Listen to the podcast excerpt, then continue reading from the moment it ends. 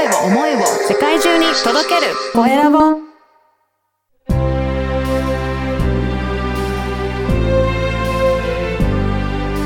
経営者の志。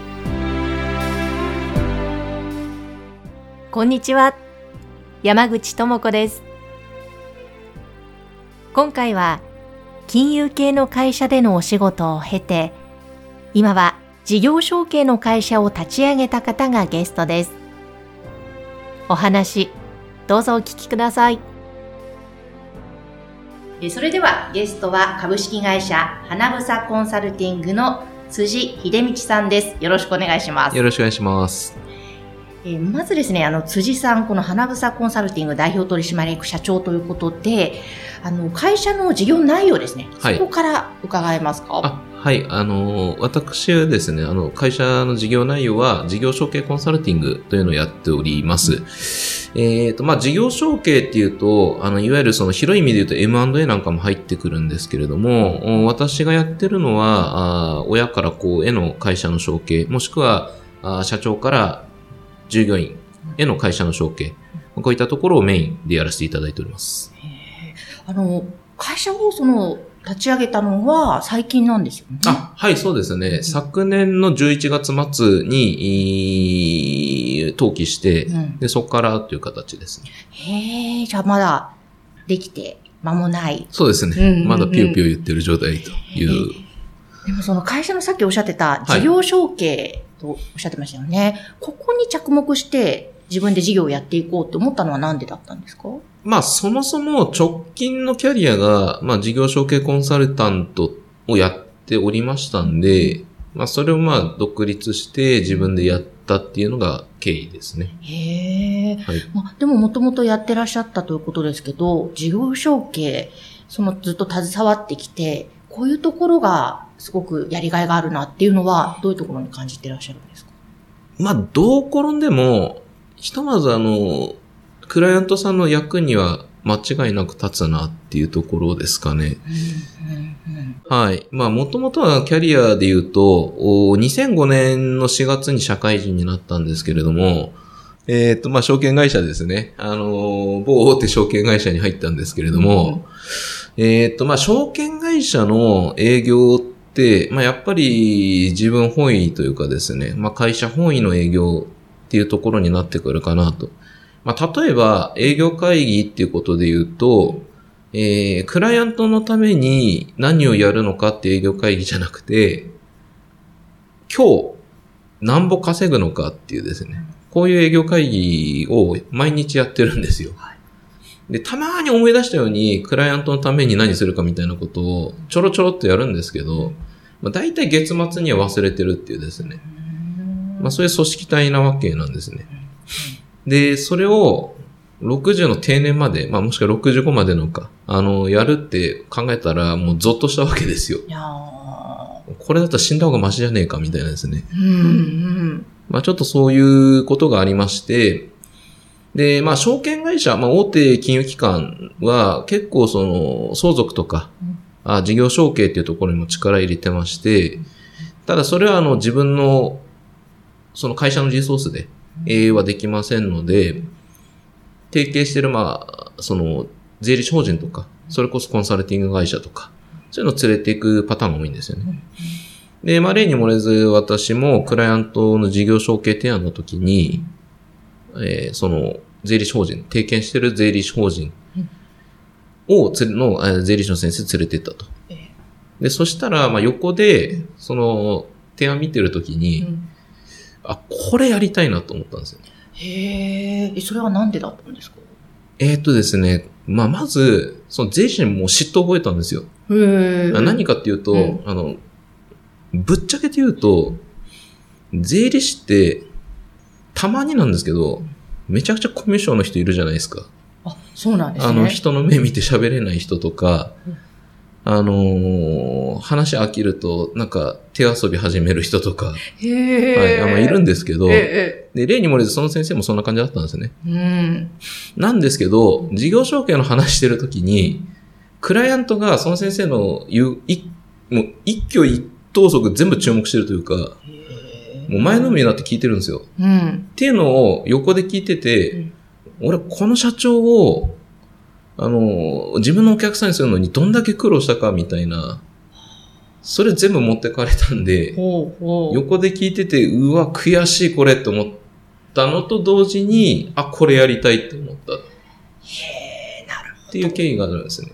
で、それがまあ僕の人生の第一の転機というか、うんあの、転職するきっかけになったわけなんですけど。そっか、それまではずっと大手証券会社で、うん。まあ会社員として会社の売り上げのためにやってそういですそうです。たところを、あ、やりたいっていうところを見つけたそうですってことなんね。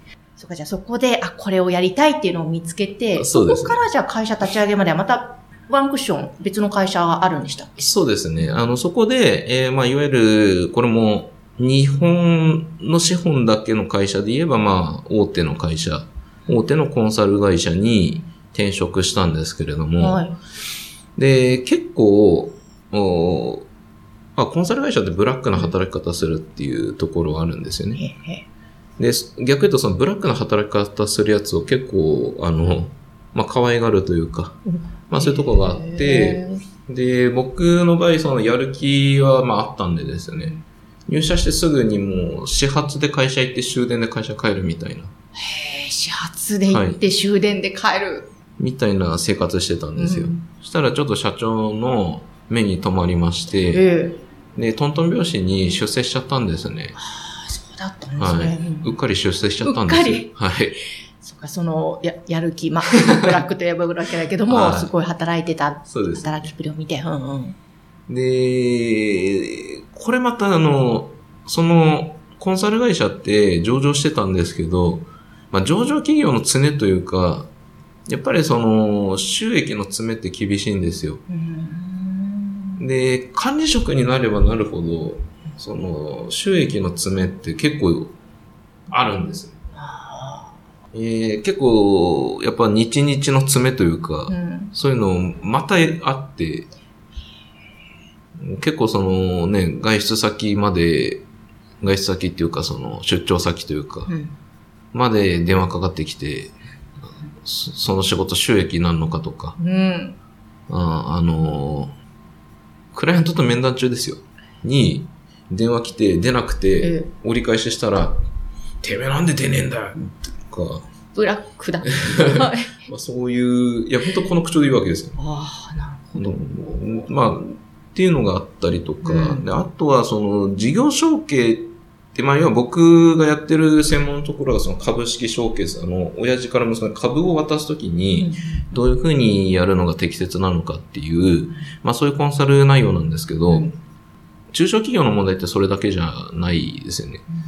その、地位の承継というか、社長っていう地位承継するときに、例えば後継者の周り固めてあげないといけないとか、うんえー業務フローをもう一回ちょっと見直ししてあげなきゃいけないとか、まあいろんな問題出てくると思うんですけど、まあちょっとこういうところに対応できずに、えーまあちょっと、なんですかね、うまく対応できなかった事例とも多々あって、うん。まあちょっとそういうのがもろもろ積み重なって、で、僕自身は鬱になったってなって、へえ、そうだったんですね。そうなんですよ。で、会社を、おちょっと休んでたんですよね。うん。休んでそのまま辞めたっていうのが、んまあ、あの、まあ、いきさつではあるんですけど。相当頑張っていたし、プレッシャーもすごかった。圧というか。圧はすごかったですね。えー、でもちょっと体を壊すまで やっていて、で、じゃあそこからちょっと休んで体がそうですね復。活してきて、それで、まあ、メンタルも、まあ、良くなって、よかったですね。ありで、その中で、まあ、まず、自分は大事にしなきゃなっていうのがあったのと、うん。で、あとはそうですね、その自分の専門領域以外のところで、えー、まあ、人に、まあ、頼れる、うなんですか、体制はちゃんと作っとかなきゃいけないなっていうことがあって、はい。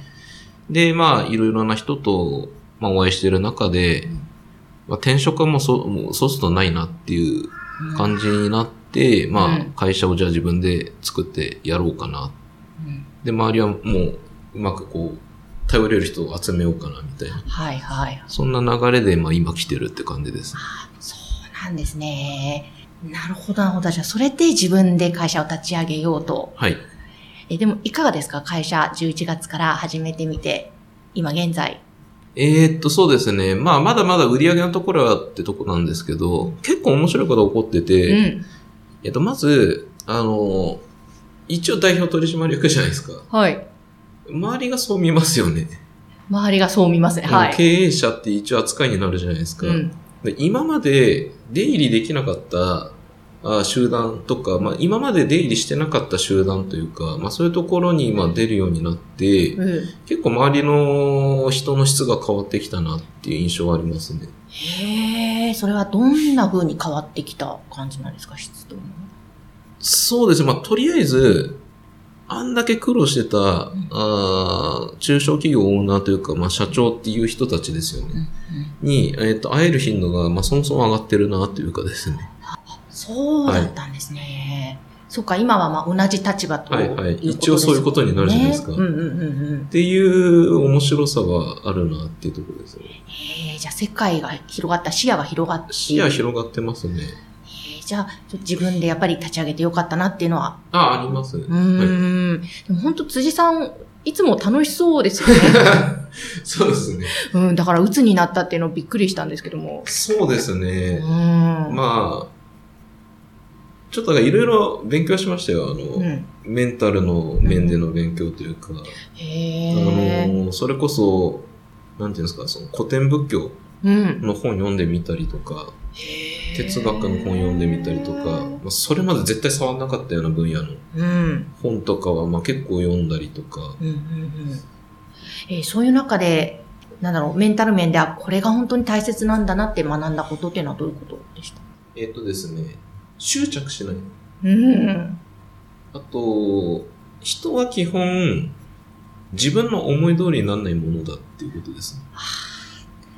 その通りですね。本当なんか分かっちゃいるけど、うね、そ、そこでいろいろぐちゃぐちゃ考えがちだけど、ですよね。それしなければ本当楽ですよね。楽ですようね。ん。いや、あの、い今でも、だから、その、イラッとくるとか、えー、まあ当然あるじゃないですか。うんなんか、人の発言受けてイラッとくるとか、うんうん。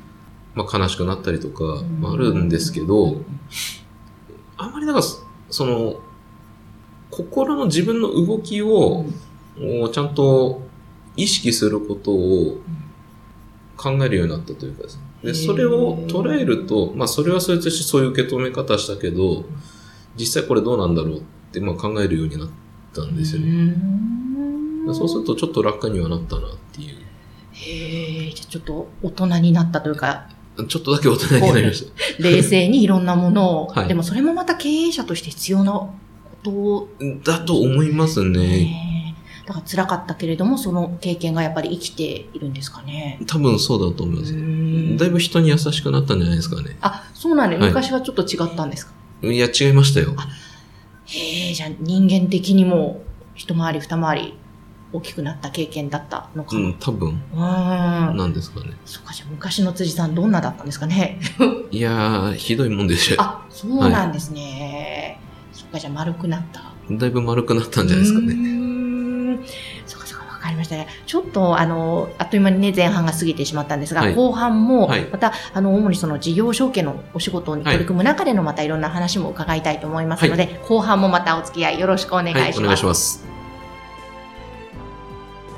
辻さんのお話いかがでしたか？鬱になるまで体を酷使して働いていたとおっしゃっていましたが、今は本当にですね、日々楽しそうに、周りの方々にも愛され可愛がられている方なので、そんな過去があったんだなととても驚きました。そういった経験を乗り越え、会社経営をスタートされた辻さん。その事業承継に関する詳しいお話も伺っています。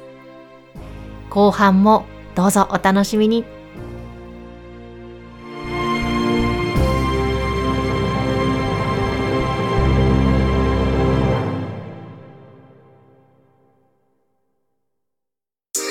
声を思いを世界中に届ける声ラボ